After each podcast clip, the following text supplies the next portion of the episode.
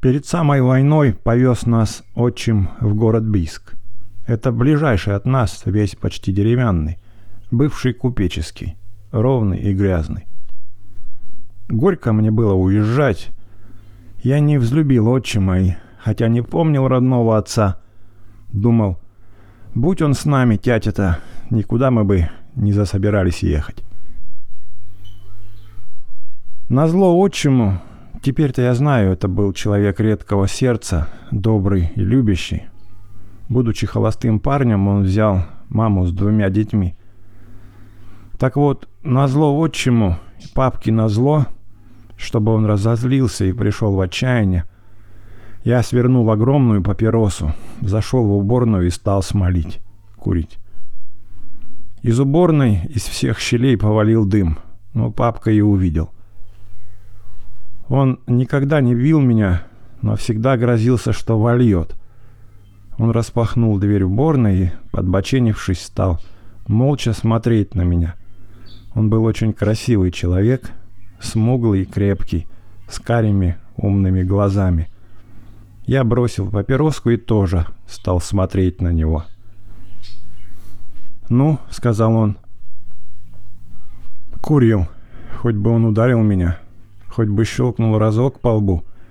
Я бы тут же разорался бы, схватился бы за голову, испугал бы маму. Может, они бы поругались. Может, мама заявила бы ему, что никуда она не поедет, раз он такой бьет детей. «Я вижу, что курил», — говорит. «Дурак ты, Ванька. Кому хуже-то делаешь? Мне, что ли? Пойду сейчас и скажу матери». Это в мои планы не входило, и это могло мне выйти боком. Мама-то как раз и отстегала от меня. Я догнал папку. «Папка, не надо», — говорю, — «не ходи». «Зачем ты куришь, дурачок?» «С таких лет», — говорит отчим.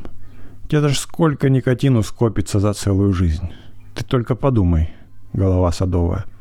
Скажи, что больше не будешь, тогда не пойду к матери». «Не буду. Истинный мой Бог не буду». «Ну, смотри». И вот едем в город, переезжаем. На телеге наше добро. Мы стали, сидим на верхотуре. Мама с папкой идут пешком. За телегой привязанная идет наша корова, Райка. Таля, маленькая моя сестра, радуется, что мы едем, что нам еще далеко-далеко ехать. Невдомек есть, что мы уезжаем из дома. Вообще-то мне тоже нравится ехать. Вольно, кругом просторно, степь. В травах стоит несмолкаемая трескотня. Тысячи маленьких неутомимых кузнецов бьют и бьют крохотными молоточками в звонкие наковаленки. А сверху из жаркой синевы льются витые серебряные ниточки.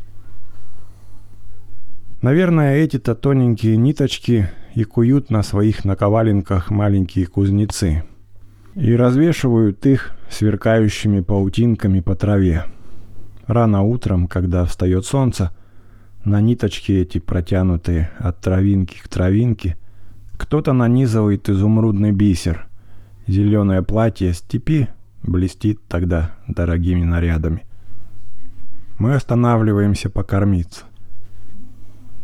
Папка выпрягает коня, пускает его по бережку, Райка тоже пошла с удовольствием хрумтеть сочным разнотравьем.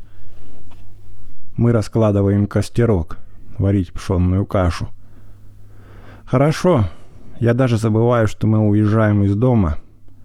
Папка напоминает, вот здесь наша река последний раз к дороге подходит. Дальше она на запад поворачивает. Мы все некоторое время молча смотрим на родимую реку, я вырос на ней, привык слышать днем и ночью ее ровный и глуховатый мощный шум. Теперь не сидеть мне на ее берегах с удочкой, не бывать на островах, где покойно и прохладно, где кусты ломятся от всякой ягоды, смородины, малины, ежевики, черемухи, облепихи, калины. Не заводиться с превеликим трудом — так, что ноги в кровь и штаны на кустах оставить, бичевой далеко вверх, и никогда, может быть, не испытать теперь величайшее блаженство обратный путь домой. Как нравилось мне, каким взрослым, несколько удрученным заботами о семье мужиком я себя чувствовал, когда собирались вверх с ночевкой. Надо было не забыть спички, соль, ножик, топор. В носу лодки свалены сети, невод, фуфайки. Есть хлеб, картошка, котелок, есть ружье и тугой тяжелый патронтаж. Ну, все? Все вроде.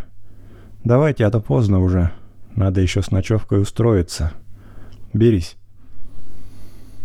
Самый хитрый из нас, владелец ружья или лодки, отправляется на корму. Остальные человека два-три в Бичеву. Впрочем, мне и нравилось больше в Бичеве. Правда. Там горсть смородины на ходу слупишь. Там в торопях к воде припадешь горячими губами. Там надо вброд через протоку, по пояс. Да еще сорвешься со склизлого валуна, да с головой ухнешь. Хорошо именно то, что все это на ходу. Не нарочно, не для удовольствия. А главное ты, а не тот, что на корме сидит. Основное это дело делаешь. Эх, папка. А вдруг да у него не так все хорошо пойдет в городе? Ведь едем там мы попробовать. Еще неизвестно, где он там работу найдет и какую работу. У него ни грамоты большой, ни специальности. И вот надо же, поперся в город. Еще с собой трех человек потащил. А сам ничего не знает, как там будет. Съездил только, договорился с квартирой и все. И мама тоже. Куда согласилась? Последнее время я слышал, все шептались по ночам. Она вроде не соглашалась, но ей хотелось выучиться на портниху, а в городе есть курсы. Вот этими-то курсами он ее и донял. Согласилась. «Попробуем», — говорит. «Ничего, — говорит, — продавать не будем. Лишнее, что не надо, рассуем для хранения по родным и поедем попробуем. А папке страсть, как охота куда-нибудь на фабрику или мастерскую какую. Ну, хочется ему стать рабочим, и все тут. Ну, вот мы и едем. Приехали в город затемно. Я не видел его. Папка чудом находил дорогу. Сворачивали в темные переулки — громыхали колесами по булыжнику улиц. Раза два он только спрашивал у встречных. Встречные объясняли что-то на тарабарском языке. Надо еще до конца Осов Яхимовской, потом свернуть к казармам, потом будет Дегтярный. Папка возвращался к нам и говорил, что все правильно. Верно едем. Мы стали, и мама притихли. Только папка один храбрился, громко говорил. Наверное, чтобы нас подбодрить. По бокам темных улиц и переулков стояли за заборами большие дома. В окнах яркий свет. «Господи, да когда же приедем-то?» — не выдержала мама. Это же самое удивляло и меня. Казалось, что мы пока едем по городу, проехали пять таких деревень, как наша. Вот он город-то. «Скоро, скоро», — бодрится папка. «Еще свернем на одну улицу, потом в переулок и дома». «Дома». Смелый он человек, папка. Я его уважаю. Но затею его с городом все-таки не могу принять. Страшно здесь, все чужое, можно легко заблудиться. Не заблудились. Подъехали к большому дому. Папка остановил коня. «Здесь», — говорит, — «сейчас скажу, что приехали». «Скорей там», — велит мама. «Да скоро, скажу только». В переулке темно. Я чувствую, мама боится, сам тоже начинаю бояться. Одной тали, хоть бы хны. «Мам, мы тут жить станем», — говорит. «Тут, доченька, заехали». Уговори ты его назад домой, советую я. Да теперь уж поздно. Вот дура-то я дура, говорит мать. Папки, как на грех, нету долго. В доме горит свет, но забор высокий. Ничего в окнах не видать. Наконец появляется, с ним какой-то мужик еще. «Здравствуйте», — не очень приветливо говорит мужик. «Заезжай, я покажу, куда ставить. Барахла-то много?» «Да откуда?» — говорит папка. «Одежон какой какая, да постелишка». «Ну, заезжайте». Пока перетаскивают наши манатки, мы сидим с Талией в большой, ярко освещенной комнате на сундуке в углу. В комнату вошел долговязый парнишка с самолетом. Я словно прирос к сундуку. «Хочешь подержать?» — спросил парнишка. Самолет был легкий, как пушинка, с тонкими размашистыми крыльями с винтиком впереди. Таля тоже потянулась к самолету, но долговязый не дал. «Ты, — говорит, — изломаешь». Таля захныкала и все тянулась к самолету, тоже подержать. Но долговязый был неумолим. И во мне вдруг пробудилось чудовищное подхалимство. И я сказал строго, «Ну чего ты, Таля? Изломаешь самолет, тогда что?»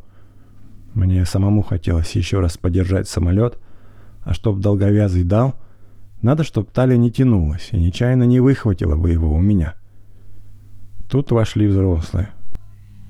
Отец Долговязова сказал сыну, «Иди спать, Славка, не путайся под ногами». Когда остались мы одни, я вдруг обнаружил, что свет-то идет с потолка. Под потолком висела на шнуре стеклянная лампочка, похожая на огурец а внутри лампочки светлая паутинка. Я даже вскрикнул. «Гляньте-ка», — говорю. «Ну что, электричество. Ты, Ванька, поменьше теперь ори», — говорит отец. «Не дома». Тут вступилась мама. «Парничке теперь слова нельзя сказать». «Да говори, сколько влезет, только потихоньку. Чего ж заполошничать-то из-за лампы?» Они еще поговорили в таком духе, частенько так разговаривали. Завез, да еще недовольный, бурчала мать. Ну и давай теперь на каждом шагу, гляди-ка, смотри-ка. Смеяться ведь начнут. Ну не одергивай каждый раз парнишку.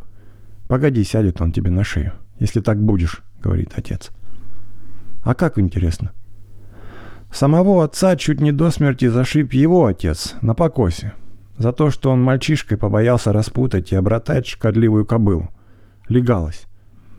Сам же нет-нет да вспомнит про это и обижается на своего отца. Его тогда маленького-то на силу откачала мать, бабушка наша неродная.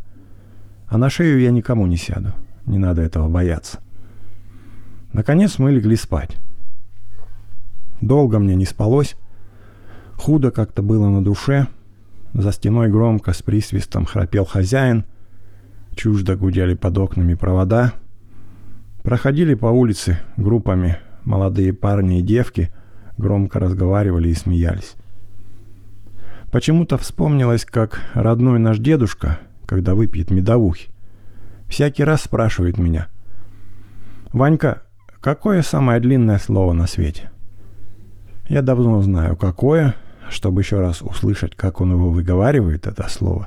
Хитрю, мол, не знаю деда. «А, — говорит он, и начинает. Интре... Интринац. Интриционал. И потом только одолевает. Интернационал. Мы покатываемся со смеху. Мама, я и Таля. «Эх вы!» — обижается дед. «Смешно? Ну, валяйтесь, смейтесь». Можно бы сейчас написать, что в ту ночь мне снились большие дома, самолет, лампочка. Можно бы написать, но не помню, снилось ли. Может и снилось.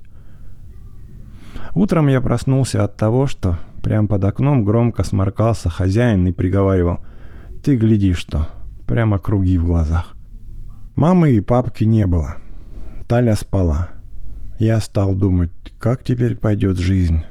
Дружков не будет. Они говорят, все тут хулиганистые. Еще надают одному-то. Речки тоже нету. Она есть, сказывал папка. Но будет далеко от нас. Лес, говорит, рядом. Там, говорит, корову будем пасти. Но лес-то не нашинский, не острова. Тут бор. Это страшновато. Да и что там в Барута, грузди одни. Тут вдруг хозяйской половине забегали, закричали. Я понял из криков, что Славка засадил в ухо горошину. Всем семейством они побежали в больницу. Я встал и пошел в их комнату, посмотреть, какие в городе печки. Говорили, мол, какие-то чудные. Открыл дверь, не печку увидела, а аккуратную белую булочку на столе. Потом я узнал их, зовут здесь Сайки. Никого в комнате не было, я подошел к столу. Взял Сайку и пошел к Тале. Она как раз проснулась. «Ой», — сказала она, — «дай-ка мне». «Всю, что ли?» «Да зачем? Смери ниточкой, да отломи половинку». «Это мама купила?» — спрашивает Таля. «Нет, это мне дали», — отвечаю. «Славка дал». Разломили эту саечку и стали есть, сидя на кровати. Никогда я не ел такого вкусного хлеба. До чего же душистый и мягкий. Чуть солоноватый, даже есть жалко. Я все поглядывал, сколько осталось. Но мы не услышали, как открылась дверь. Уже пакостить начали. С порога на нас глядела хозяйка. У меня аж все оборвалось внутри. «Зачем ты взял Сайку?» И вот истинный бог, я не вру. Я ей сказал, я думал, она чужая. Чужая. Нехорошо так делать, говорит хозяйка. Это воровство называется. Я вот скажу отцу с матерью. Что-то я в конец растерялся. Вдруг спросил, горошину-то вытащили? О, какой, удивилась хозяйка. Хитрит еще. И ушла. Тут мне стало совсем не в моготу. «Пойдем домой», — предложил я Таль. «Час. Давай только доедим», — легко согласилась сестра. Она твердо помнила наказ мамы. Не есть на ходу. Сначала сядь, съешь, чего там у тебя есть съесть, тогда уж ходи или бегай. Я увидел в окно, что хозяйка пошла в сарай, и заторопил талию. Она была заупрямилась, но все же пошла. Я помнил, что мы к воротам подъехали слева, если стоять к ним лицом. Значит, теперь надо вправо. Пошли вправо, дошли до перекрестка. Я не знал, как дальше. Спросил какого-то дяденьку. «Как бы нам до Чуйского тракта дойти?» «А зачем?» — спросил дяденька. «Нам мама сказала туда идти. Она нас там поджидает». Раньше всего другого, что значительно облегчает эту жизнь, я научился врать. И когда врал, и мне не верили, я чуть не плакал от обиды. Дяденька внимательно посмотрел на меня, на талию и показал.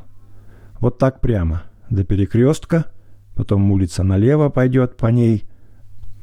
А там, когда идешь до водонапорной башни, большая такая, там спроси снова.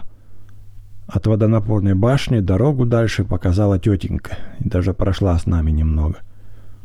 Долго ли, коротко ли мы шли, а к Чуйскому тракту вышли. Там мы сели на взгорок и стали ждать, кто бы нас подвез до нашей деревни. Там на взгорке к вечеру уже нашли нас мама с папкой. Таля плакала, хотела есть. Мной тоже потихоньку овладевало отчаяние. «Таленька!» — кричит. «Доченька ты моя, мать!» Я думал, мне крепко влетит, но не, ничего. Скоро началась война. Мы вернулись в деревню, папку взяли на войну, а в 42 году его убили.